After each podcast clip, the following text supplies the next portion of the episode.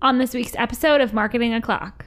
Facebook is trying to reel us in with air quote new features. We tell you everything you need to know about MVCs, aka more valuable conversions in Google Ads.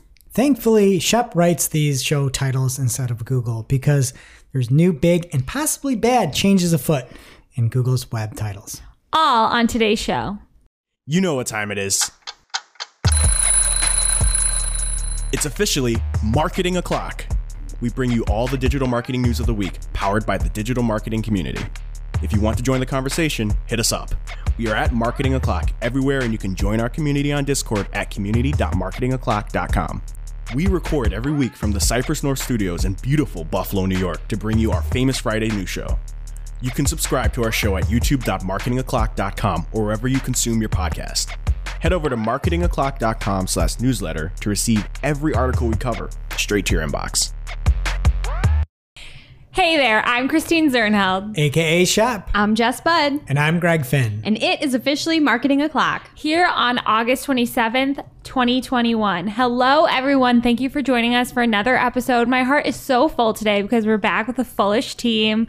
We have Jess back and we have Caleb in the house. Caleb, we were just lost without you. No, you guys were fine.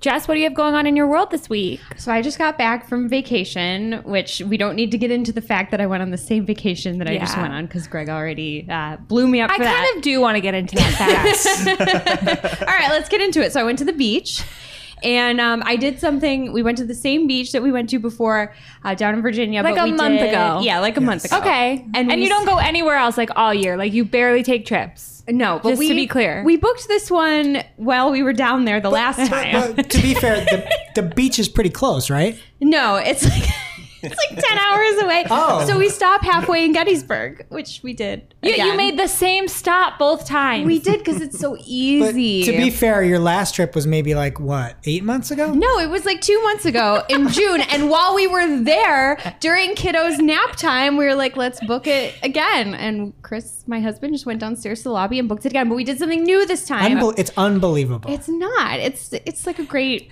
trip with a toddler. A 12-hour drive stopping in Gettysburg with somebody under 2 years old. You know, he loves Civil War history. He loves everything. And can I just get your opinion, which... You know what he might love more than Gettysburg? A kids museum. We take him to those here at home. Listen, okay, he loves the beach, right? And this is what I wanted to talk about. We go to the ocean. He's in a swim diaper. Swim diapers are amazing. They let kids be in diapers in the water. I don't think they really block the pee, but okay. They don't if the kid is dry. We had an incident with that. But what I want to know, because when I told my mom I did this, she looked at me like I was a psychopath. The kid's wet. They poop. Hard to wipe off, right? So I just like took his diaper off and washed him in the ocean.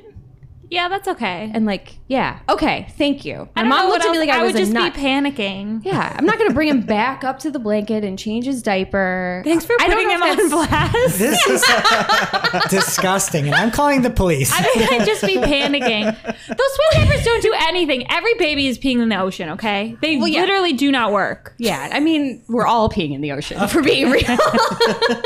Okay, I feel better. Thank you. Okay, Greg, did you go on vacation? Anything to update us on? I did, and after that, how gross do you want my story to be? Can I go gross on that? Okay, yeah. Okay, so I went camping, like camping, in a tent, no electricity, camping. And we're trying to make it 3 nights, right? And my kids love camping. And I let them pick out whatever food they want so that they like it, enjoy it, and let them like basically eat whatever they want when they're outside in the woods so that they like hopefully like the outdoors. Mm-hmm. And one night, my daughter ate a little bit too much. And...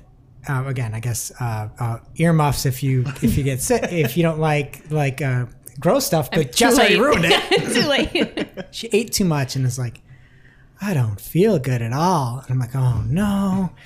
And so we start going and she starts, you know, getting some of the food back out and just crying and like, but she's standing stiff as a board. So I try to like bend her over so she doesn't like, you know, get the food back out all over. And she's like, it hurts when you do. So I'm holding her diagonally so that she doesn't bend over. And she's just like, everything she ate is no longer in her stomach. And she looks at me and she's crying profusely. Aww. And she looks at me and goes, Daddy, I don't like this one bit. And I start laughing. Nobody does. Nobody does, girl. Yeah. I don't know what to tell you. That's why plumbing is nice and you don't go camping. Yeah. Caleb, what's going on with you? Well, I'm going on a little vacation this weekend. I'm going to Staten Island to visit a friend. And instead of getting a hotel, because hotels are expensive, I was like, let me be modern. Let me do an Airbnb. And this Airbnb that me and my friends got has some weird rules. And like, they're some of them are normal, like don't smoke, don't party, you know, don't be loud. And then there's like, don't cook in the kitchen that's in the Airbnb.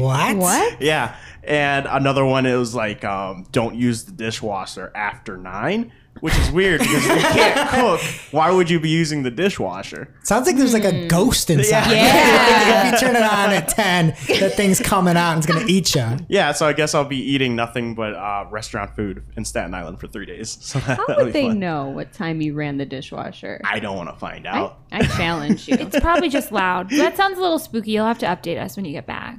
I will. I was just going to say real quick, we got this amazing new water machine here at work this week. And it's so awesome. So we drink a lot of, we call them cold pops here, the flavored sparkling water. And the reason we got the machine is because we got little flavor drops and you can have sparkling water. And you can also have, they have cold, hot, extra hot, and ambient. And there is one person in the office who chose to drink ambient. And for the record, ambient is room temperature. Yeah, I didn't even know. Until I asked someone, I was like, I've heard of ambient noise, not ambient water. Jess Bud goes to the machine and chooses to fill up her glass with ambient water. It's nice. No, I tried it. It is not nice. It is gross. You're going to a machine that the water's cold, and then you have to heat it up to get it to be room temperature. You're. What is wrong with you? Is it like warm or what? It's like, room temp. Neither here nor there. Yeah. If you pour yourself a cold glass, you take too long to drink it. It's ambient anyway. So I am just skipping a step. It's delicious. You're adding stuff by heating it back up. The best way I can describe it is it's uncomfortable temperature, right? No. It's an uncomfortable temperature. If I was desperate for water, like, don't get me wrong, I'm really thirsty, I'm going to drink it, but I would never choose to drink room temperature water. What is wrong with you? It's like tap water.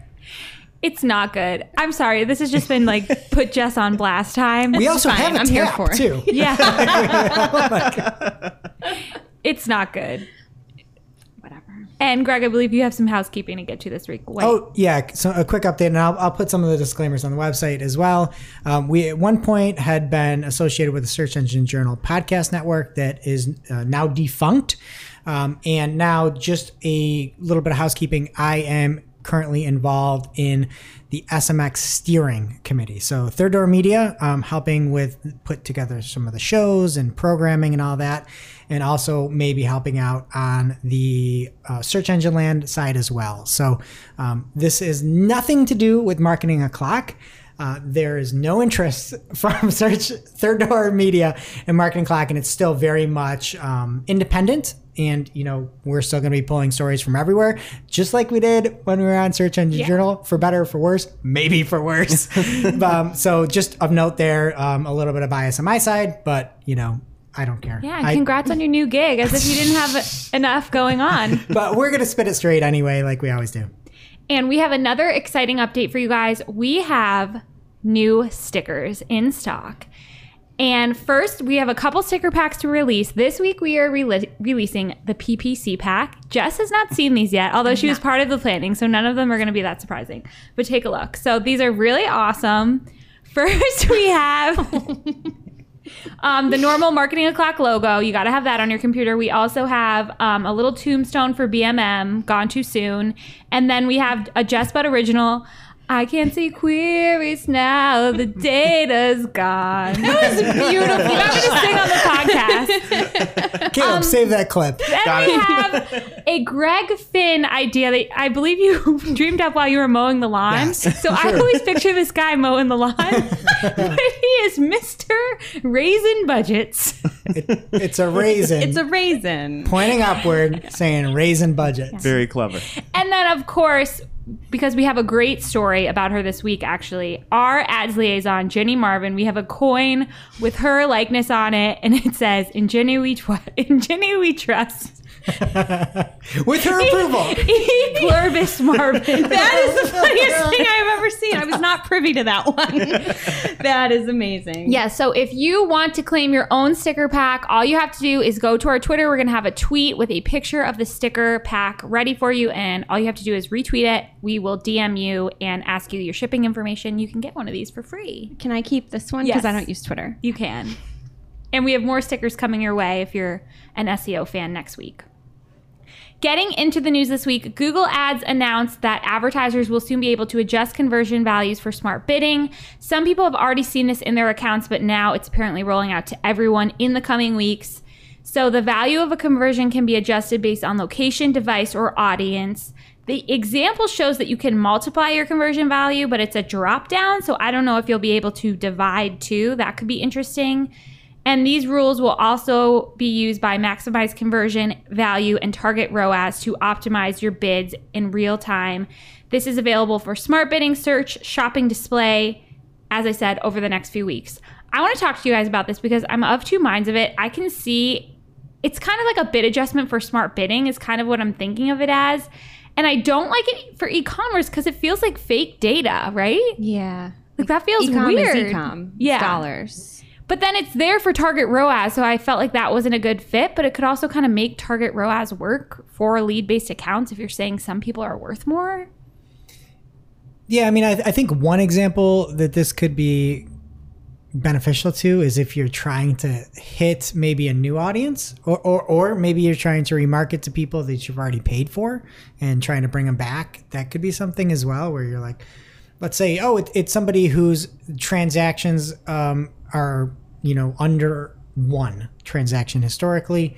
And for those folks, we care about that being, you know, X multiplier for it because you're looking for new folks. So there are some examples I could see where this being really beneficial for local, I'd imagine as well. Like if you run something that's a local shop and you could say, you know, a specific city or zip or something has a higher, like again, the conversion counts more, that probably makes sense too. So, you know, by device, I don't know. I guess if, you know, let's say that you're an app or something and you know that there's one that the iPhone or something, I mean, you probably just set up different campaigns. Yeah. That's I was thinking for B2B, like we always set up different campaigns if we want to do something on mobile usually because it's a lower conversion rate.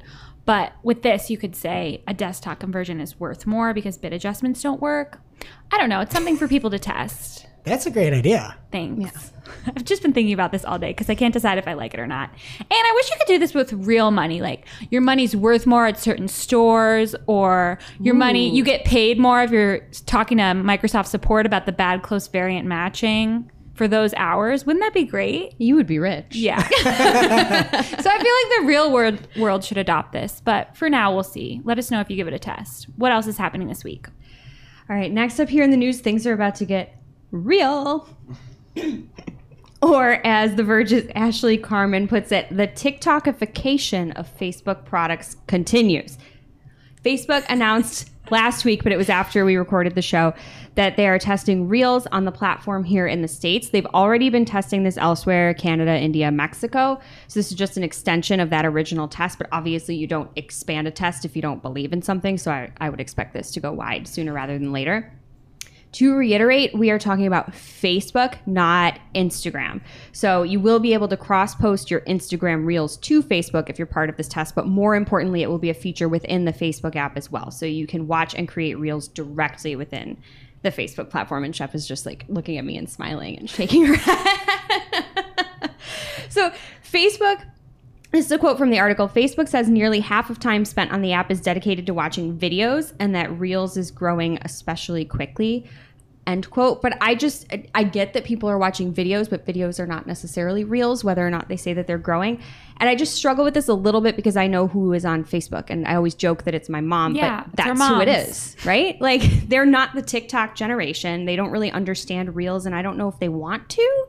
I don't know if they care. So on like a personal level and a user level, whatever, but I could potentially see this working for like small businesses on the marketing side, just if they have the time to put into it, because I do feel like Facebook is a place that people still turn to look up small business information in particular and see when folks are open. So it'd be a nice way to kind of add your own flair, your branded spin to your content. So that's worth a test to me, but I don't know. Outside of that, like I don't think users are, I don't know. And honestly, I feel like Reels could make people who are on Facebook already go to TikTok who aren't already there, because it's like everyone's just like repurposing stuff. Yeah. For me, I was like, TikTok, who cares? And then I see them on Instagram and I'm like, oh, these are kind of cool. And then eventually I set one up.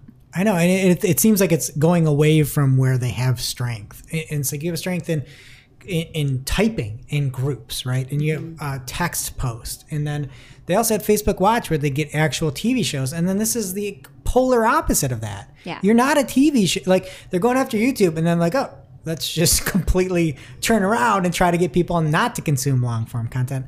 None of this ever makes sense to me, but I sound like a broken record at this point. No, yeah, because you've said that about YouTube with Shorts as well, that their strength is longer-form content. So I don't know. Like I said, if you're a small business, maybe play with this. I think that might make sense. Obviously, test everything, and it is only a test right now, but meh. You know who joined TikTok this week? Not me. Taylor Swift. Get out. So are you going to join now? I know you're like on it, but it's not you. It's your baby, right? No, it's me. Fun fact, I broke Taylor Swift news to shop this week. No, you didn't. What? Yes, I did. Way. It wasn't news. Wow. He told me that some piece of merch that she wore in her debut TikTok had sold out, but there was a dupe somewhere else. Thanks. Oh. I broke some news. Thanks, Greg. You're welcome. Do you have any news for us? I sure do. Other than that. Okay, sit back, folks. We have an update from the title tags that we talked about last week. So in case you missed it, A, how dare you? And B, there was way more funk than usual for the titles in the search engine results pages. They're just super funky since this change that we saw happen last week. And Lily Ray's been leading the way on this. And she notes that she saw way more volatility than usual with lots of strange examples, including last week we talked about it, hero image alt tags showing up as the web title, which is what Google has, that blue clickable link there, a bunch of H1s pulling, and then a bunch of just bad examples all around. And so it got even worse since we stopped recording last week, because one of the most egregious examples came from Mark Williams Cook at The Taffer Boy on Twitter. And he writes, great job with that title rewrite for the POTUS, Google. And the search was for Joe Biden. And the new improved title tag reads, Vice President Joe Biden - the White House. Yikes. What is going on? And that's for the president. And so then Lily found a few other examples. And the search was specifically for Beyonce. And the example of the title drops the word Beyonce from the title tag and instead reads, becomes first black woman to wear iconic Tiffany diamond. Completely drops Queen Bey right off of the title. Honestly, talk about how dare you. I don't know which one's worse. Anyway, you don't want the Bayhive after you. No. Right? Okay. So anyway, it was a whole mess. There was a bunch of other examples. There were some that were fairly egregious, too, from maybe a health standpoint, where there was an example from Jenny Hearn looking for flu, just information on the flu. And it was a page about the flu, but the title tag jumped and just shows flu vaccinations. If you're looking for the flu, you're probably not looking for a vaccination. You're probably trying to figure out what you're to do, and so maybe you're missing this, which was from an actual official site, I believe, the NHS. So a lot of really strange examples showing with the web titles there. And so Lily went out and, again, showcased all this information to the public, and everybody just, not everybody, but SEOs were just straight SEOing, and they're like, not new. This is not new. This has been around since 2008, 2010, 2013. This isn't new. Google can rewrite this.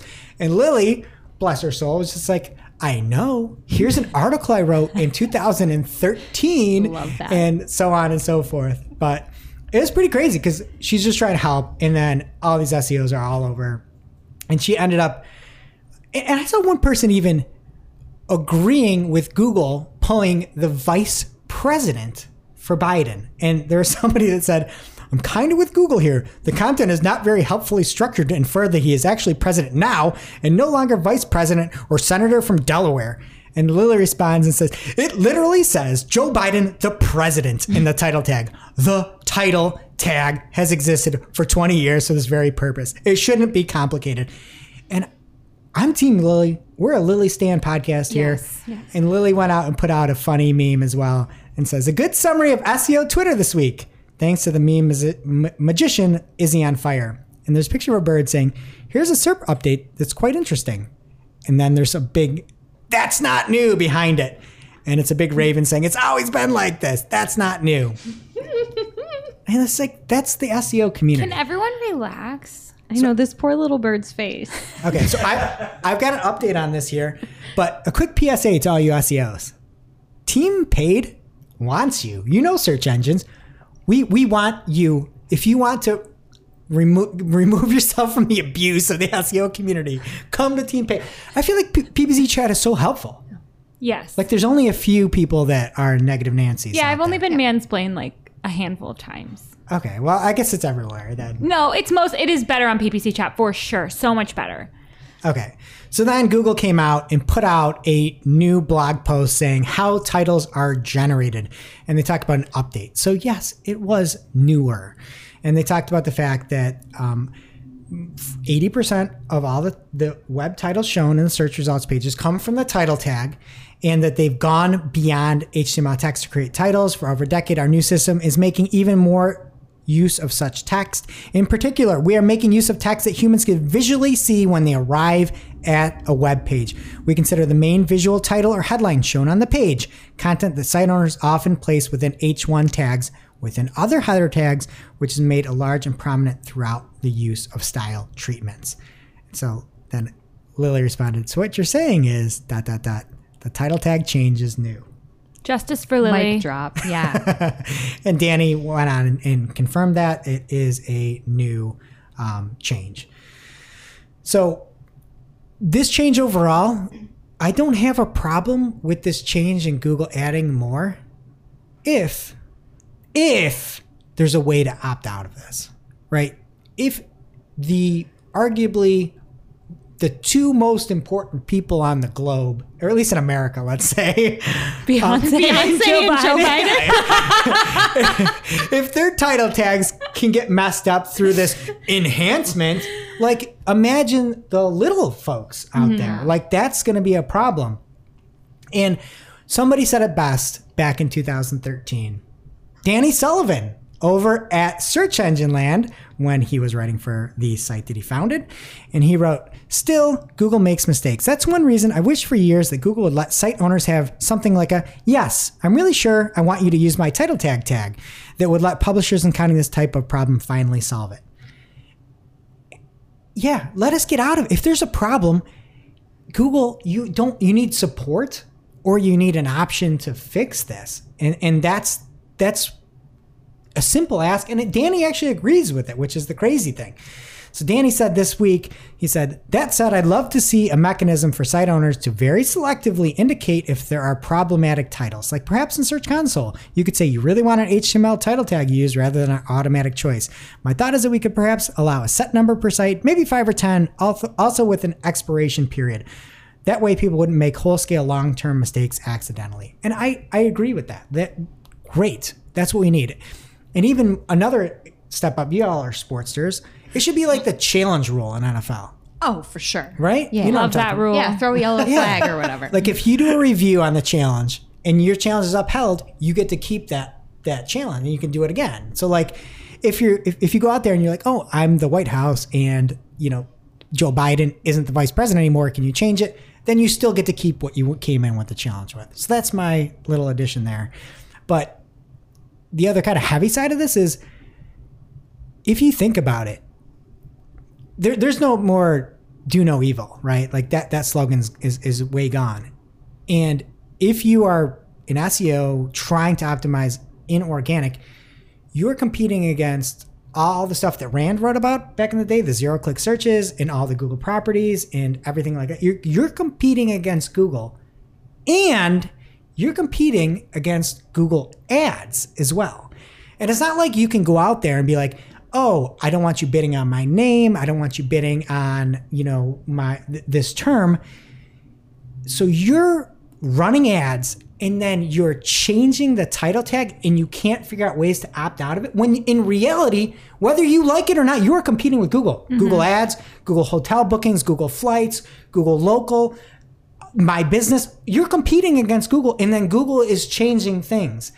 And it would be great to have like those rose-colored glasses on to say, oh, Google's going to do the right thing. We've seen time and time again, Google getting it wrong, and getting it wrong for the president, and getting it wrong for Queen Bey. So like, I think there has to be an opt-out for this. And we really, like, we should demand that. Yeah. I don't know. It's just, it's crazy when you think about it. Like, your competitors can buy your name, and whatever title tag can be pulled in for your organic listing. It's just... you would think that somebody has the common sense to enact this rule. Right. And I would think, you know who can probably make a change? A team of Lily Ray, Joe Biden, and Beyonce. Oh. Ooh, the big three. Get them on the case. Now it's time for this week's Take of the Week. This is a hashtag fire digital marketing take with extra spice served up just for you. We simply deliver the take for your consumption. We give no opinions. We don't influence. You make the call. This week's Take of the Week comes from Eli Schwartz at 5LE. He's one of those that got the 3-letter Twitter handle. I don't know how Eli did that, but Eli had a screenshot, and he says, this is a pretty funny way to bid on a competitor, SEMrush. Curious to know whether this works for CTR and QS2, a quality score, and click-through rate. And he's got an example from somebody in the searching for Mose. And first up, there's somebody else bidding on the term Mose. And then next up is SEMrush, aka SEMrush. And the ad says, meh, you could do better. That's the title of the ad. I love that. And he says, you're looking for love in all the wrong places. Or the SEMrush ad says that. Make sure your competitors aren't. For better visibility online, choose SEMrush, aka SEMrush instead. 40 plus trillion backlinks, 140 plus geo databases. Really funny. I think something like that could only work in our industry though. Oh yeah. Like you can't do that with foot cream. No. Or like Mexican restaurants like Mose. Dr. Scholl's was a bad tipper. Way to just combine all of that. So we'll see if they leave the ad up, but nice find, Eli. Now it's time for this week's ICYMI. This is something you just might not have seen. Maybe something that you overlooked, but you shouldn't have. ICYMI people from Greg of the Year at PPC Greg on Twitter. He says, friendly reminder to hide comments instead of deleting them on your Facebook ads. And I think this is hilarious because one of my guilty pleasures, I should have thought of this for the show, is actually like reading the comments people leave on ads, because there's just so many like curmudgeon people on Facebook. Yes. And we're like, we like still have access to old clients that people are commenting like savage things. And I just love watching it roll in. It's like so funny. Got to get your popcorn. But yes, hide them. Don't delete them, because then people are replying and they're even more mad because they know you're deleting their comments. Yeah, and if you hide, like, they don't see it. And it's just like a nice way to be like, oh, yeah, you just go off to your little isolation there. See you later, suckers. Now it's time for this week's Pew Pew Lightning Round.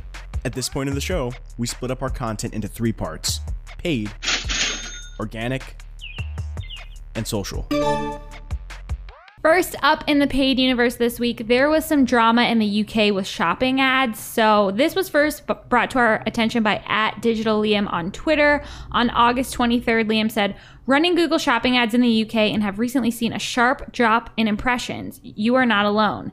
A high proportion of UK-based advertisers have seen a drop in impressions, cost, and revenue in their PLA campaigns since Friday the 20th. There was a whole thread about what he was seeing, and he was right, because Ginny Marvin from her @ads liaison account popped in and said, our team uncovered a technical issue that prevented some products from being served via shopping ads since August 20th. As a result, corresponding impressions and clicks have been impacted. The issue is now completely resolved as of 8/24.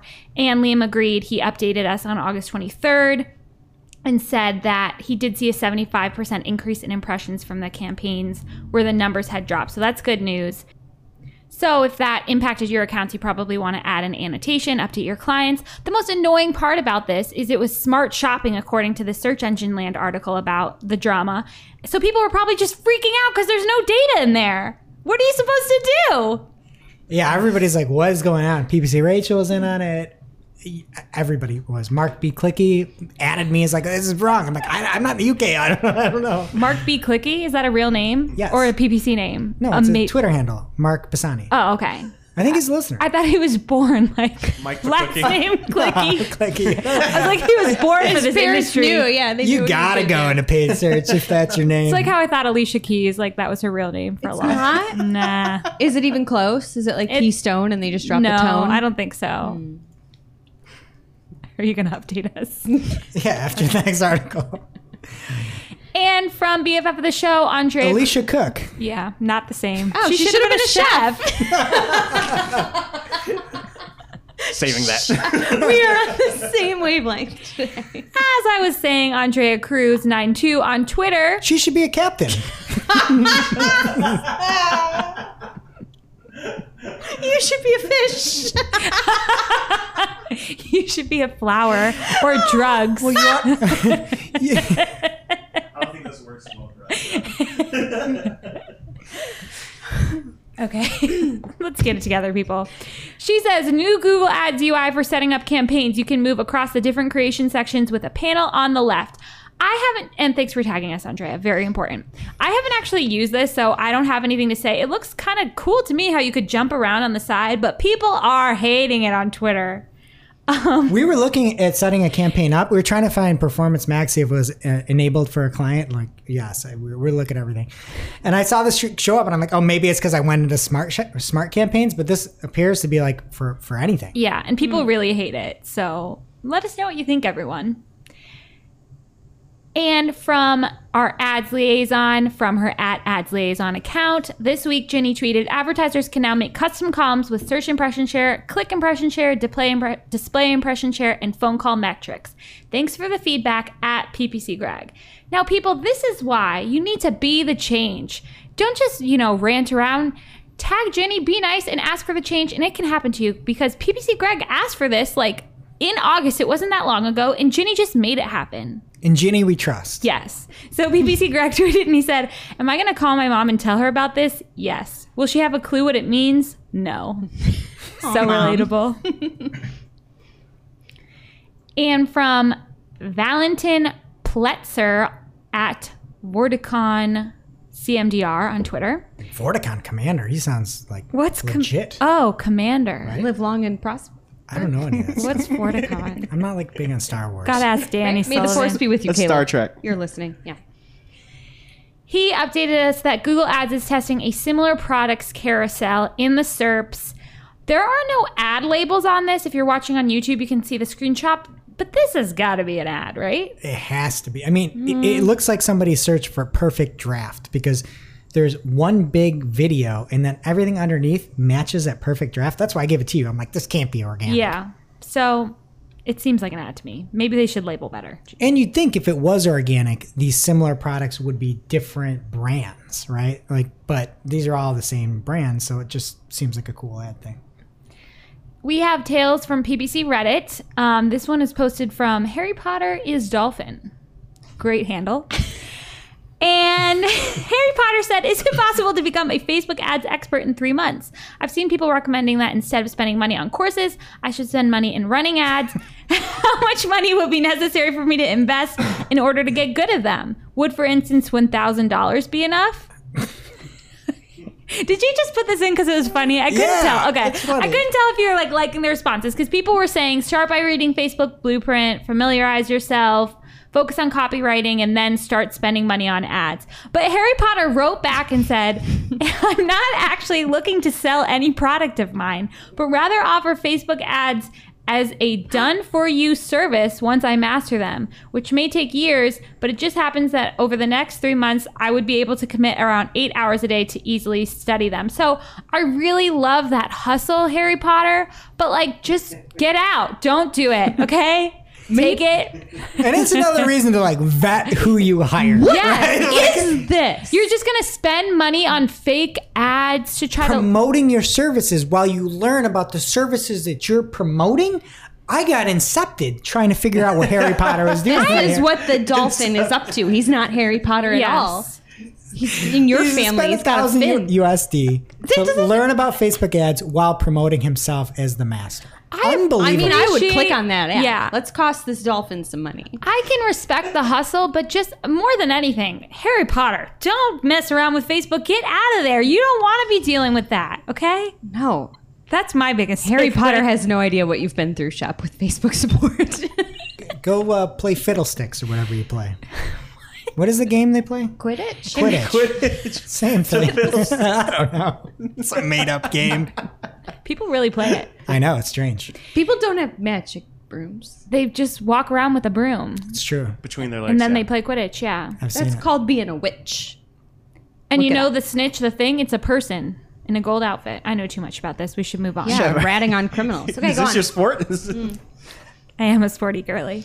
We have a special paid ICYMI for you people because I didn't know this. Maybe you did. There is a section on the Google Ads Help website that has all of their new features and announcements listed in order from oldest to newest. I didn't know. That's very useful. Mark told me about it. Wow. Yeah. Check it out. And Warby Parker was hit by a lawsuit by 1-800-CONTACTS accusing it of infringing on its trademarks by bidding on keywords for 1-800-CONTACTS to misdirect customers to its competing online contact lens store. Drama. What if somebody was just looking for the phone number? You know, that was all they were Googling about. Now they're getting sued over that click. The nice thing, though, is like you should just be Warby Parker and be like, must have been a close variant. Yeah. I had 1-700 contacts in there. They must have closed variant to 800. And then, oh my God. 1-800-CONTACTS also said that Warby Parker redesigned their landing pages to make it look like the 1-800-CONTACTS website. That is pretty extreme. It's pretty smart. Yeah. I mean, is that illegal? Doesn't seem like it. We'll have to keep an eye on it. You know, this could set a precedent for the whole industry. Keep an eye on it? I see what you did there. Thanks. And we have a tip from Twitter user @ready2449. He said 2448 was taken? Yeah, I guess. 1-800-CONTACTS was taken too.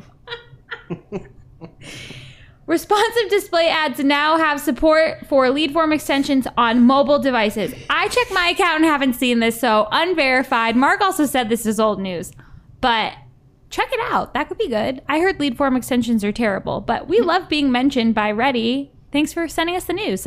Send us more. What's happening on organic? All right. First up, Spotify has announced paid subscriptions. Hey, Shep, this should be in paid, the subscriptions. Okay. I kid. But if you're using Anchor in Spotify, Anchor is a fantastic platform, and what you can do now is set up specific shows or maybe exclusive shows as well. You can take things and put them behind a paywall for paid subscriptions if they were in the past, so maybe older shows, or you can have exclusive new shows come up. And the coolest thing about it is there's no annual fees or platform fees until 2023. So you get everything that people pay minus the transaction costs. And then after 2023, there's only a 5% fee, which is super smart because it looks really easy. You can use it on Spotify and other platforms. And there's another reason why whenever anybody, clients come to us and ask what platform, if people ask on Twitter, there's nothing better than Anchor at the moment. It is so easy to use. You can do that. And then I didn't even know there was a screen in there. There's listener support now. I didn't even think they made a big deal out of that, but you could just ask for general listener support as well if you don't want to actually run ads or anything. That's so nice. Again, just another cool thing you could do subscriptions. If say we wanted to do like just the hack and have that, and it's behind a subscription, we could do that with Anchor. I don't know who would pay for that. Nobody.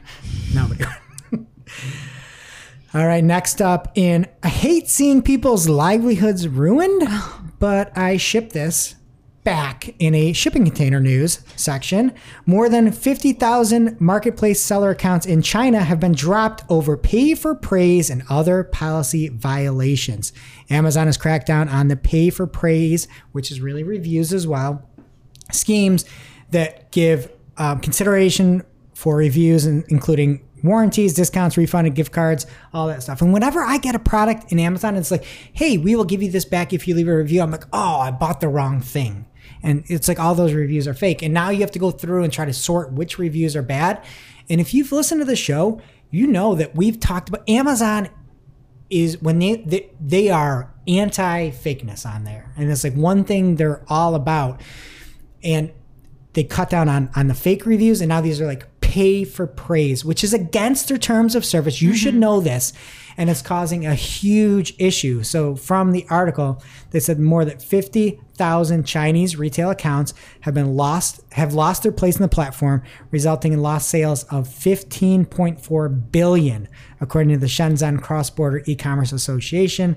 And here's the sad part. Suppliers cannot be repaid. Bank loans cannot be applied for. Employees are facing unemployment, and the profits will be emptied overnight. Part of that is, I can't tell you how many products I've gotten with that pay for praise in there. Same. And it's just, you can't do that. Yeah. And you knew that. And you should know better if that's your entire business. So hopefully the reviews get better, and hopefully people find a way to pivot out of that. That should have been in paid too. Well, it's not really pay. Oh, yeah. Pay for praise. Pay for praise. There you go. All right, next up, and something that is 100% organic, is a tweet from John Henshaw, @Henshaw on Twitter. And he says, an interesting new Google rich result, currently only seeing it used for people coupled with Wikipedia data. And in the search engine results pages is a kind of horizontal slider. The example that they gave was Patrick Stewart. And we can't get away from Star Trek today. Yeah, and so for this, there's his career, so you can get like a little snippet there.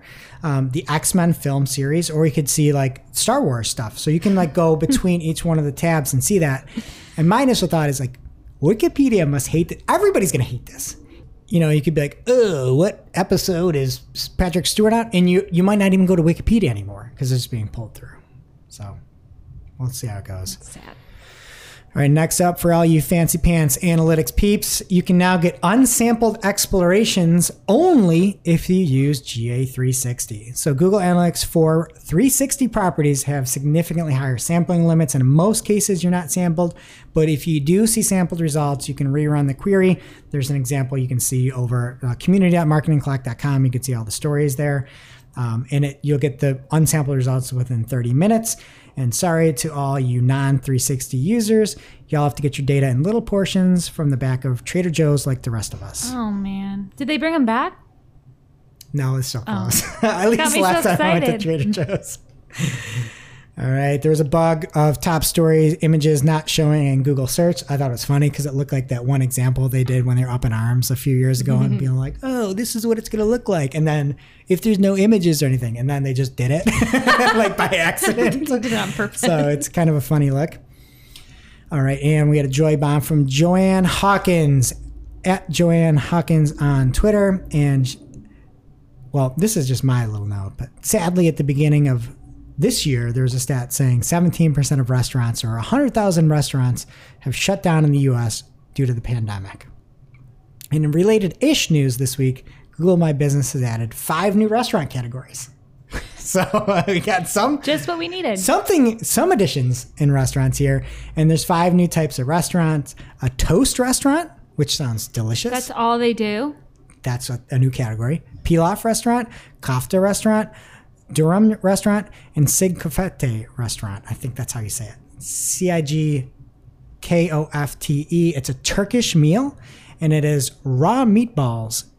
And it's, from all the reviews, it sounds delicious. Raw meatballs?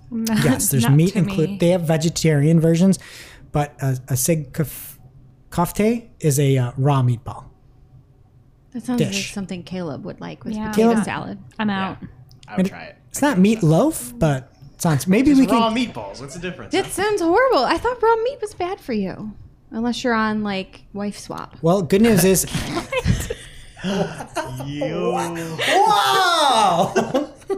Wow! Do you know what I'm talking about? No. The family that ate raw meat. They like swapped them with vegetarian family. WTH came early. I missed that episode. But fill in the audience over at community.marketingclock.com. We can't post this on YouTube for sure. We get banned. Straight up meant raw meat. All right, next up, Google has redesigned the how search works up websites, and over on Search Engine Journal, Matt Southern, he had an article. The site currently includes data about 2020, a year when Google ran 4,887 launches and search results, 17,000 live traffic experiments, 383,000 search quality tests, 62,000 side-by-side experiments. They are testing over there at Google. And my favorite part of the article from Matt Southern was, I spent some time combing through the redesigned site and comparing it side by side with the cached version.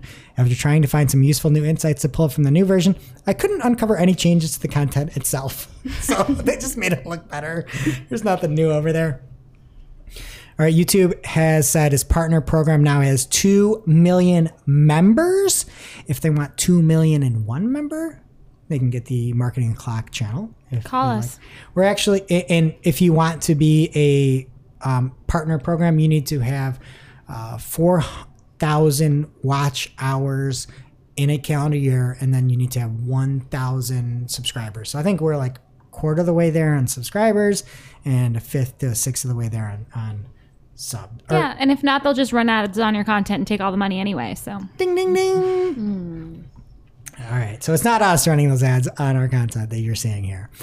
All right, next up, Jeremy Keith has resigned from the AMP Advisory Committee, saying, and he was a web developer and contributor to Web Standards Movement, and he's leaving the AMP Advisory Committee because, and I'm just going to read this quote verbatim because it slaps, right? He says, I can't in good faith continue to advise on the AMP project for the OpenJS Foundation when it has become clear to me that AMP remains a Google product with only a subset of pieces that could even be considered open source.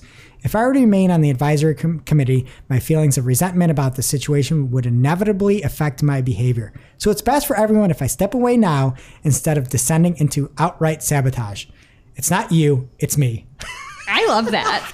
I love that so much. Although I think you used slaps wrong. That's like music. Right, like a beat? No, I think you're old. That was spicy, though. All right, next up, Google's dismantling its health unit in favor of throw everything at the wall. This comes from The Verge. And they had set up a Google Health division, and they had started buying up all these different things. There was Google Fit. They bought up Fitbit, trying to make one main department to like have some sort of like cohesive health initiative. It's all out now. So the head of the division, David Feinberg, is now leaving the company. I went to go look and see where he's going to, and it's I forget the name of it. It's just one of those health data companies.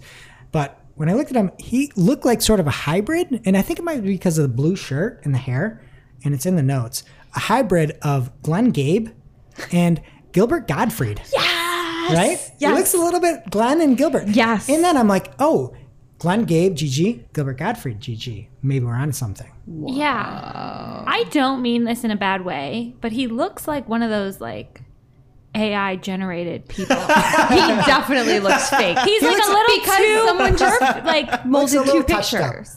Yeah. Maybe that's it. But, yeah, that was a good combination. And maybe it's just that blue shirt that Glenn used to have in his avatar, but I don't know. Anyway, Google was supposed to unify these efforts, and now it's all going to be less cohesive. So if you have any health apps or anything that's like an actual, it's going to be segmented. That's the only thing you can say. Hopefully there's still communication back and forth, but we've seen with analytics and ads that many times there's not between divisions. So good luck. All right, that's it in organic. What's happening in social, bud? All right, first up in social this week, you may remember back in early July when we talked about Facebook's new newsletter platform, Bulletin. I don't know if y'all remember that. It's kind of underwhelming at the time. How could I forget? Yeah. So it was a closed beta then, and it still is now, though the news this week is that they announced the addition of 25 new writers who are specifically local journalists. And as Andrew Hutchinson notes in his Social Media Today article, this is an important play as local news outlets have been hit particularly hard by the pandemic. This is a quote, "Through Bulletin, Facebook may be able to provide a lifeline. And when you also consider Facebook's massive reach, it could well be that Facebook and Bulletin may become the key local news source in many areas." End quote. I think that's a very scary thought in some ways, especially because right now this is just like a curated list of writers. But I think it will change eventually. But interesting play, local news, Facebook. They've just got to be in everything. There's more on Facebook. You just wait. Funny story. I follow somebody that got, is one of these people that got the Bulletin exclusive. One of the 25? Yeah. The a Cavs writer. What is that? Cavs. Like your legs? You know, they're small cows. Yeah. Yeah. The small cow. That's like, yeah, it's bovine news over in Bulletin. Moo. Is he writing? You're talking sports, right? Actually. Do you subscribe to a Bulletin newsletter? No, how was the experience? He's like, I'm going to Bulletin. I'm like, all right, let's listen to the podcast. Okay, bye was your reply. So this is doing well. Congrats. What do you want me to do? Like, I'm not going to go to Facebook to read a newsletter. Sorry. Mm. Well, would you like to go to Twitter to read a newsletter? No, okay. I don't. I'll go to Twitter to read tweets. Well, then this next story is not for you. Twitter has a new integration with their review newsletter platform. It allows creators to add a subscribe link directly to their Twitter profiles. It's a soft launch, so it is available to all creators. If you're using the review newsletter platform, then you can add this link to your profile, but only a test group of Twitter users will be able to see it. And in case you're not one of those users, we have a screenshot on YouTube if you're watching, so you can review it for yourself. Next up, fans of the Apply All button in Google Ads recommendations. Stop listening. A, yes. B, rejoice. No, it's true. No one should be clicking that. And if you are, you haven't learned anything from us. You should keep listening, though. So rejoice if you're one of those people, because there's a new Twitter feature for you. Matt Navarra tweeted a screenshot of new suggested follows recommendations. And it's kind of weird. So he screenshot a profile for David McLaughlin, who is a reporter for Bloomberg News. And the suggested follows comes up right under his handle. And it says a set of accounts that work well with David McLaughlin, which A, I don't know what that means. B, it says featuring A, B, and C people, and then 7 others. And your only option is to follow all. That is scary. I don't know who is going to click that. Like bots? Yeah, right?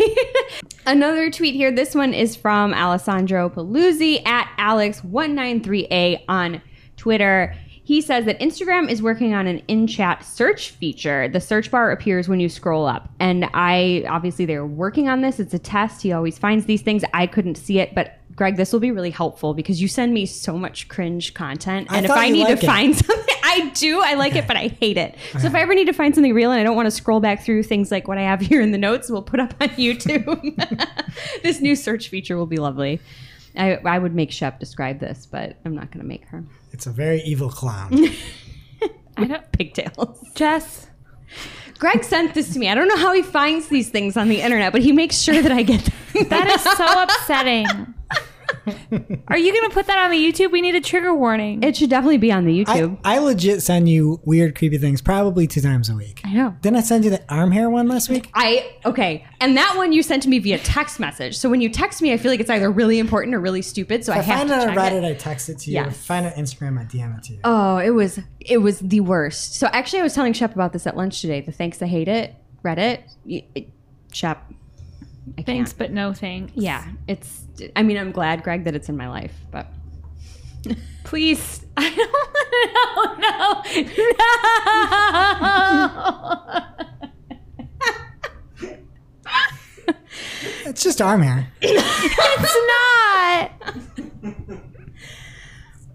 You're going to start sending stuff to me, and I don't want it. Yeah, we can make a group chat if you want. I don't want it. Let's move on.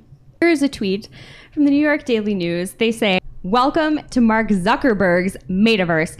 Facebook launched Horizon Workrooms, a new virtual reality remote work app that allows users to put on their Oculus Quest 2 headsets and call into company meetings, all from the comfort of their own home." And they have an article on it if you want to read more about it. There was a nice reply that had me dying. And they said, you could do anything. So you decide to recreate an activity that literally not a single person finds enjoyable with a $250 piece of equipment nobody has. Well done, guy. Seriously.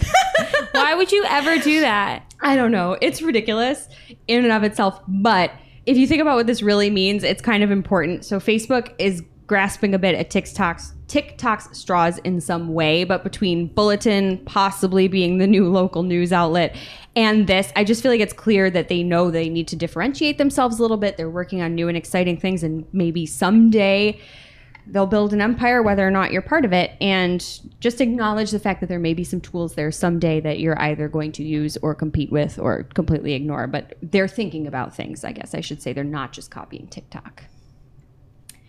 Next up, from Christina Warren at film_girl on Twitter. She says, and then OnlyFans died. And she quote tweeted the official statement that came out, I believe it was last week, where basically they said they were changing their policies in order to ensure the long-term sustainability of the platform and continue to host an inclusive community. They will prohibit the posting of any content containing sexually explicit conduct. I'm paraphrasing here a little bit, but they did say that it's a community of creators and fans. And I'm no mathematician, but that is not OnlyFans. If there no, are it's also creators. There. Yeah. And what did you think of our coverage last week of the new app, Jess? I didn't listen to it, Greg. I was in the ocean making sure poop dispersed. Anyway, you can completely ignore that just like I did, because OnlyFans tweeted day of, as we're recording this, they said, thank you to everyone for making your voices heard, because obviously people were very upset about this.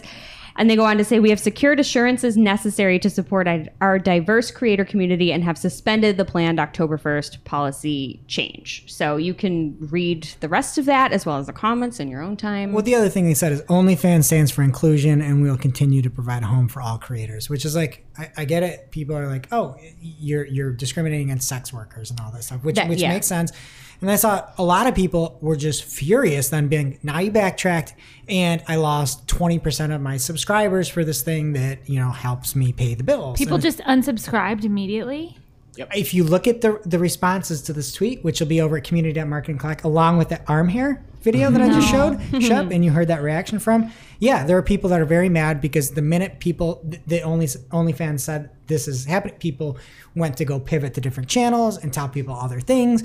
And within a period of 6 days, OnlyFans has then retracted all of this, basically. I would say there's also a lesson here about, like, don't just pivot, turn, shuffle ball, change that fast. Like, wait and see how things shake out. And the lesson is build something on the land you own, right? Like we're going to put that on your tombstone. Yeah. Make it a sticker. Make sure I bought next the round. Yeah. I own that land. Yeah. Greg's theory on graveyards is a whole other thing. We don't have time for that. We do not. You know what else we don't have time for? What creators are earning on TikTok. But if you want to know how much is enough to quit your day job, we will have a link. Anybody want to guess how much this particular TikToker in this Business Insider article was making? What does she do? She posts content about how to look good, essentially, in photos, either through editing or posing. Oh, she has I've seen her. Sponsorships with makeup. I'm going to guess. Oh, wait. How much she makes and how long?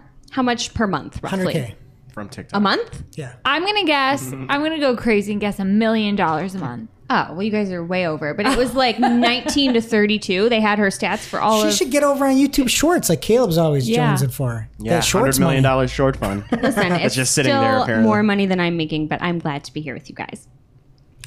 So we'll move on, because most of our listeners are not creators, they are marketers. So sticking with TikTok here, much more important news. The platform is expanding its partnership with Shopify. Shopify merchants that have a TikTok for Business account will soon be able to add a new shopping tab to their profiles, and they will be able to sync their product catalogs directly to it and have a store right in their TikTok profile, which is awesome. They will also be able to tag products in their videos, which then link over directly to the store for purchase, which is definitely worth checking out if you are a Shopify merchant. And lastly here in social, RIP in peace to the swipe up links in Instagram stories. That old functionality for external links will be replaced by a link sticker option instead by the end of this month. Instagram says this will offer a streamlined creation experience, added creative control, and should prompt further engagement, which I can definitely see because you don't have to do any swiping and then tapping. You can just tap. It's much easier. People are lazy. So hopefully this little change will lead to a lot more success stories. And that brings us to our real life segment. Straight out of our accounts and into your ear holes. It's time for working hard or hardly working. I would like to give a shout out to the change history tab in Microsoft Advertising. There's the column like Google Ads where it says who made the change, and then there's another one for the tool used, so you can see if it was a script, a rule, if you did it in Ads Editor, if you imported the change, or if you did it manually online. And I think that's really nice. That is nice. Yeah. All right. And for me, I'm gonna call an audible here. Change history in analytics. And we are trying to troubleshoot this one issue with a client where we run one specific region and then another agency runs another region. And somehow our spend data got into their data.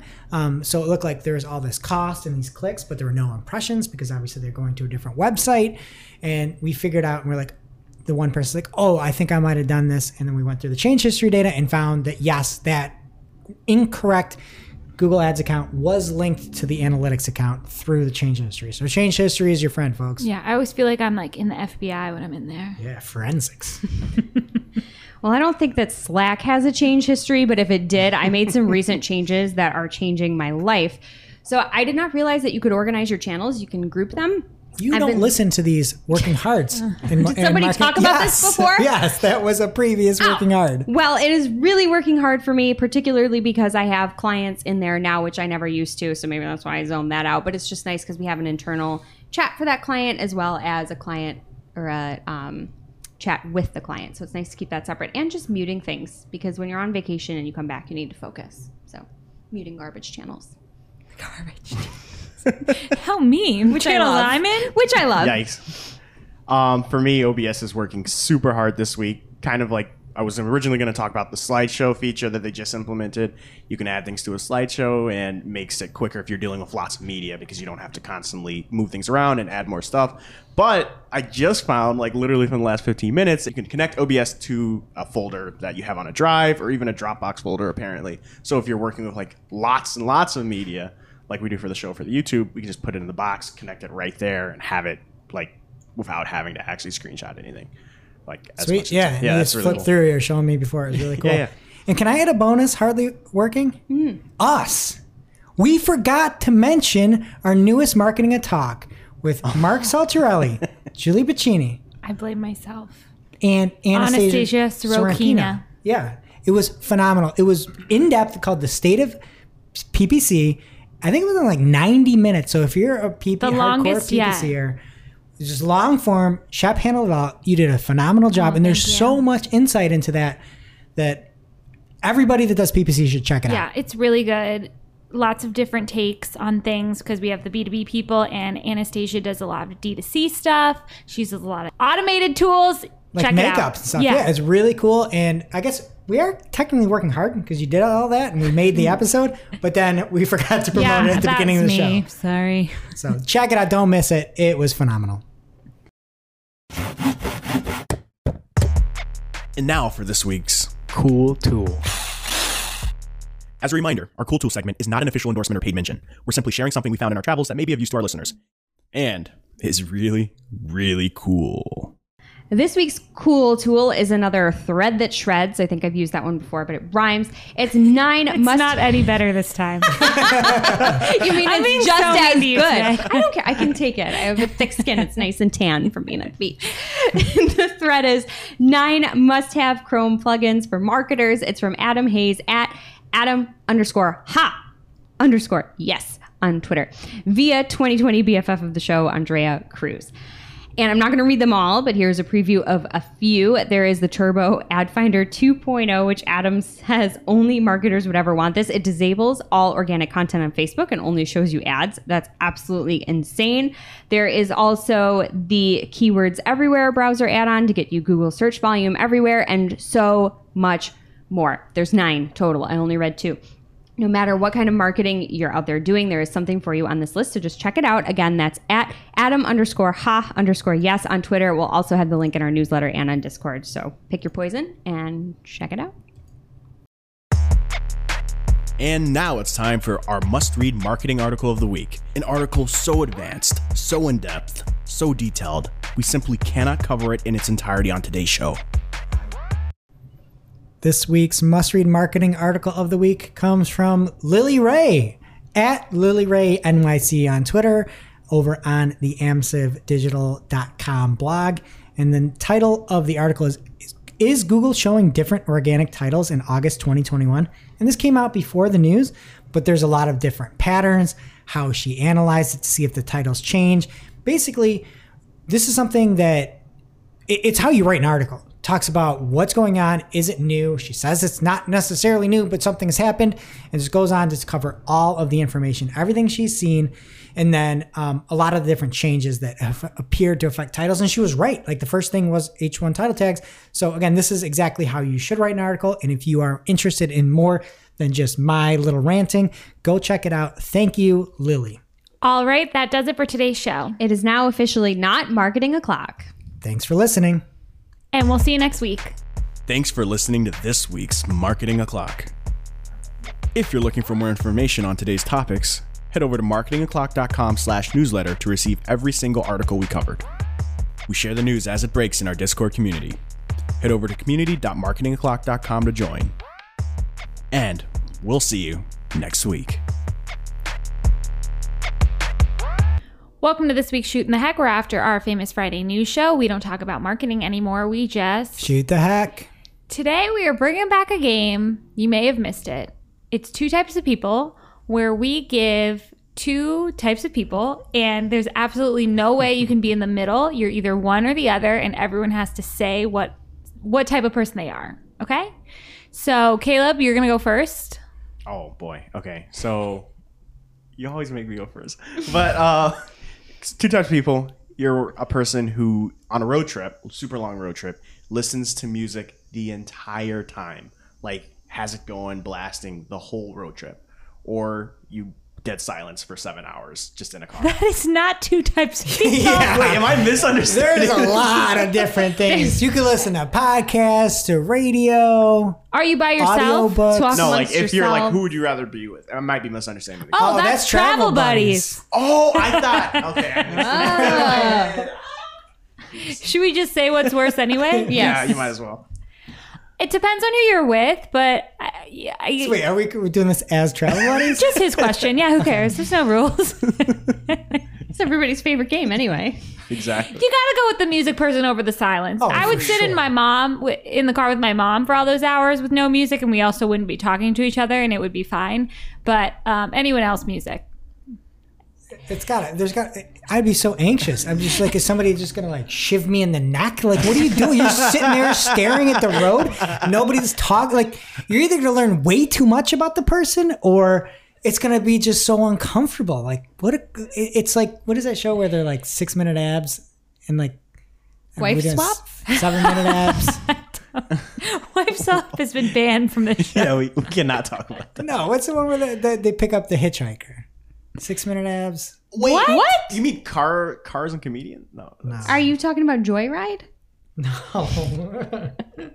With Paul Walker and Steve Zahn and Lily Sobieski? Something About Mary was the movie. Oh, I've never seen it. Wasn't there like some creep who's like, yeah, I got 6, like, mm-hmm. That's who you get if you have somebody who won't play music or turn any sound on. That's it. The 6-minute abs guy from Something About Mary. Yeah. So I'm a music person all the way, but I'm married to someone that likes silence on road trips, like radio silence. That is so I wouldn't have never thought that in a million years. It's wild, and we like some of the same music, so like we might listen to a few tunes or like stuff for the kiddo. But so you went 12 hours with no music? I would say probably about 8 of the 12. Do you talk the whole time? You gotta watch YouTube for Greg's face. Right, like we can be comfortably silent together, which is nice, but like I want metal blasting, and I understand it's not good for the child. I better know. Than silence. I know. Well, it's weird. So then it's like, here comes the no, but fire it's a truck. Good sign too. So we have to listen to that. There's a bad thing too, where people can't handle silence, and that's a bad quality. I agree, but you're going in a car for 12 hours. You can play the Beatles' greatest hit, put it on low. Kids like music. Your kids actually like being in a car with music. Yeah, trust me, it's not a relationship thing. We're comfortable with the silence, but it's like he wants to be in the moment on the road. That's I know. Deep. That's real deep. Yeah, not always, but wow. often. Sounds like something a trucker would say in the 70s, you know, with the CB radio. Don't talk to me right now. CB radio. That's my husband's initials. Okay, speaking of CB, I stole my idea from him, and that's why I wanted to play the game this week. Do you know what it is? I know what it's going to be. Because I'm friends with Husband Bud on Facebook. Mm-hmm. Are you the person who takes the hotel free amenities, like shampoo, conditioner are the obvious choices, but then he also brought up K-cups or coffee. Do you leave that stuff behind, or do you bring it home with you from the hotel? I feel like there's a little wiggle room there, but if I use something and I don't have it, like let's say it's shampoo, I don't want it to get thrown out. Mm-hmm. So like if I open it up, take all the stuff off, and I don't have shampoo in my little bag, I might take that. But no way, I don't take hotel coffee. People who take everything. No, absolutely not. I don't want a little mini bar of soap. I don't need body lotion. Like, I don't need that. No thanks. Yeah. Jess? It's not open. I take the soap, shampoo, whatever, because I use all that when I'm there. I love not having to bring that with me. Coffee, so he brought up K-cups in particular. We took a couple of the K-cups of the flavor we liked, but we didn't, like, clear them out. We didn't take all of the K-cups. And this is a hotel or Airbnb? This was a hotel. And we didn't use them while we were there, but we I don't know. That's we a took good point. Like, we took 2 coffees worth probably of K-cups. So it's not like we were taking everything. We were like, oh, we liked that one flavor down at the lobby. We're taking it. Well, I'm calling the police again on you. I wouldn't do it at an Airbnb, but. Yeah, that's like a. Who cares? Hotels are people too, I guess. But like, it's there for you to use. And if it's something they're going to throw out, especially like a half-used bar of soap. I mean, I'm not bringing home a used bar of soap, but like. Body wash. Caleb? No, yeah, I agree. Just like when it comes to stuff that you're using and they're going to throw out, I don't know. I feel like that's okay to take. But there are like, okay, so my answer is I don't take it, but not because I think I'm stealing. If you open a bottle of shampoo, they're not going to use it. Who cares? Yeah. I don't want that stuff. You put that in your cabinet at home, it stays there forever. And then there's people with just a million little bottles of shampoo in their house that they're never going to use. Yeah. Mine goes right into the shower. I used it this morning.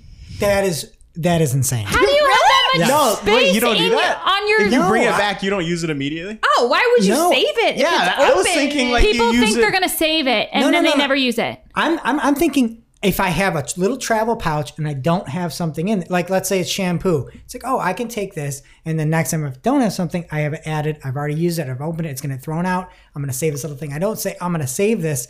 Take it home, chuck it, drive it to Gettysburg, and then douse my hair, so within 12 hours. Like saving money and stuff. You know what I mean? Right? You're insane. Okay, Greg. My hair smells great. Okay, mine is shots fired as well version. And so mine is there's 2 kinds of people. People that always visit and vacation in the same spot. And prefer that, and then people that don't, people that like new places each time. You made fun of Jess, but you're kind of the same as her. I'm gonna go last. Okay, everyone is both kinds. Absolutely. Prefer. If I prefer, I gotta say new places except for Disney World, Disneyland, and all the Disney parks around the country. Maybe their Alani Resort in Hawaii. I'd go there multiple times. Okay, Caleb. Same place. I think it's just like. You really like a place, you really like it, you want to explore it 100%. There's different things to do, different places to try food. You got to do the same place every time. Make sure it's a good place, but... Yeah. All right, now, kicker. Jess, what are you? I'm both, right? But you're not allowed to be, right? No. I love exploring new places. However, at this stage in my life, I like the predictability of a place that I know and can explore a little bit more and new every time. But like, I got an almost 2-year-old. I like to know what I'm getting into. So I like the same place twice within a 3-month period currently. That's a good point. I'm same place. Like I like going to the same place. If it were me, I'd go to Sedona and that's it. I get it. Like you can find, you don't know what's good with like what's bad, but I've gone to like Memphis to see a Grizzlies game. And like, I'd rather be in Arizona. It's not as, I don't know. I like knowing it's going to be good. You know what you're getting and it's going to be a solid 8. And I'm willing to leave the 9 and the 10 off the table for an 8. Cause you don't want to end up with a 3 by accident. Correct. Yeah, 100%. Oh, bless you, Greg. Yes. I thought you said Daytona at first. I was like, man, that NASCAR really appealed to me. Well, you guys are all psychos, and we'll see you next week.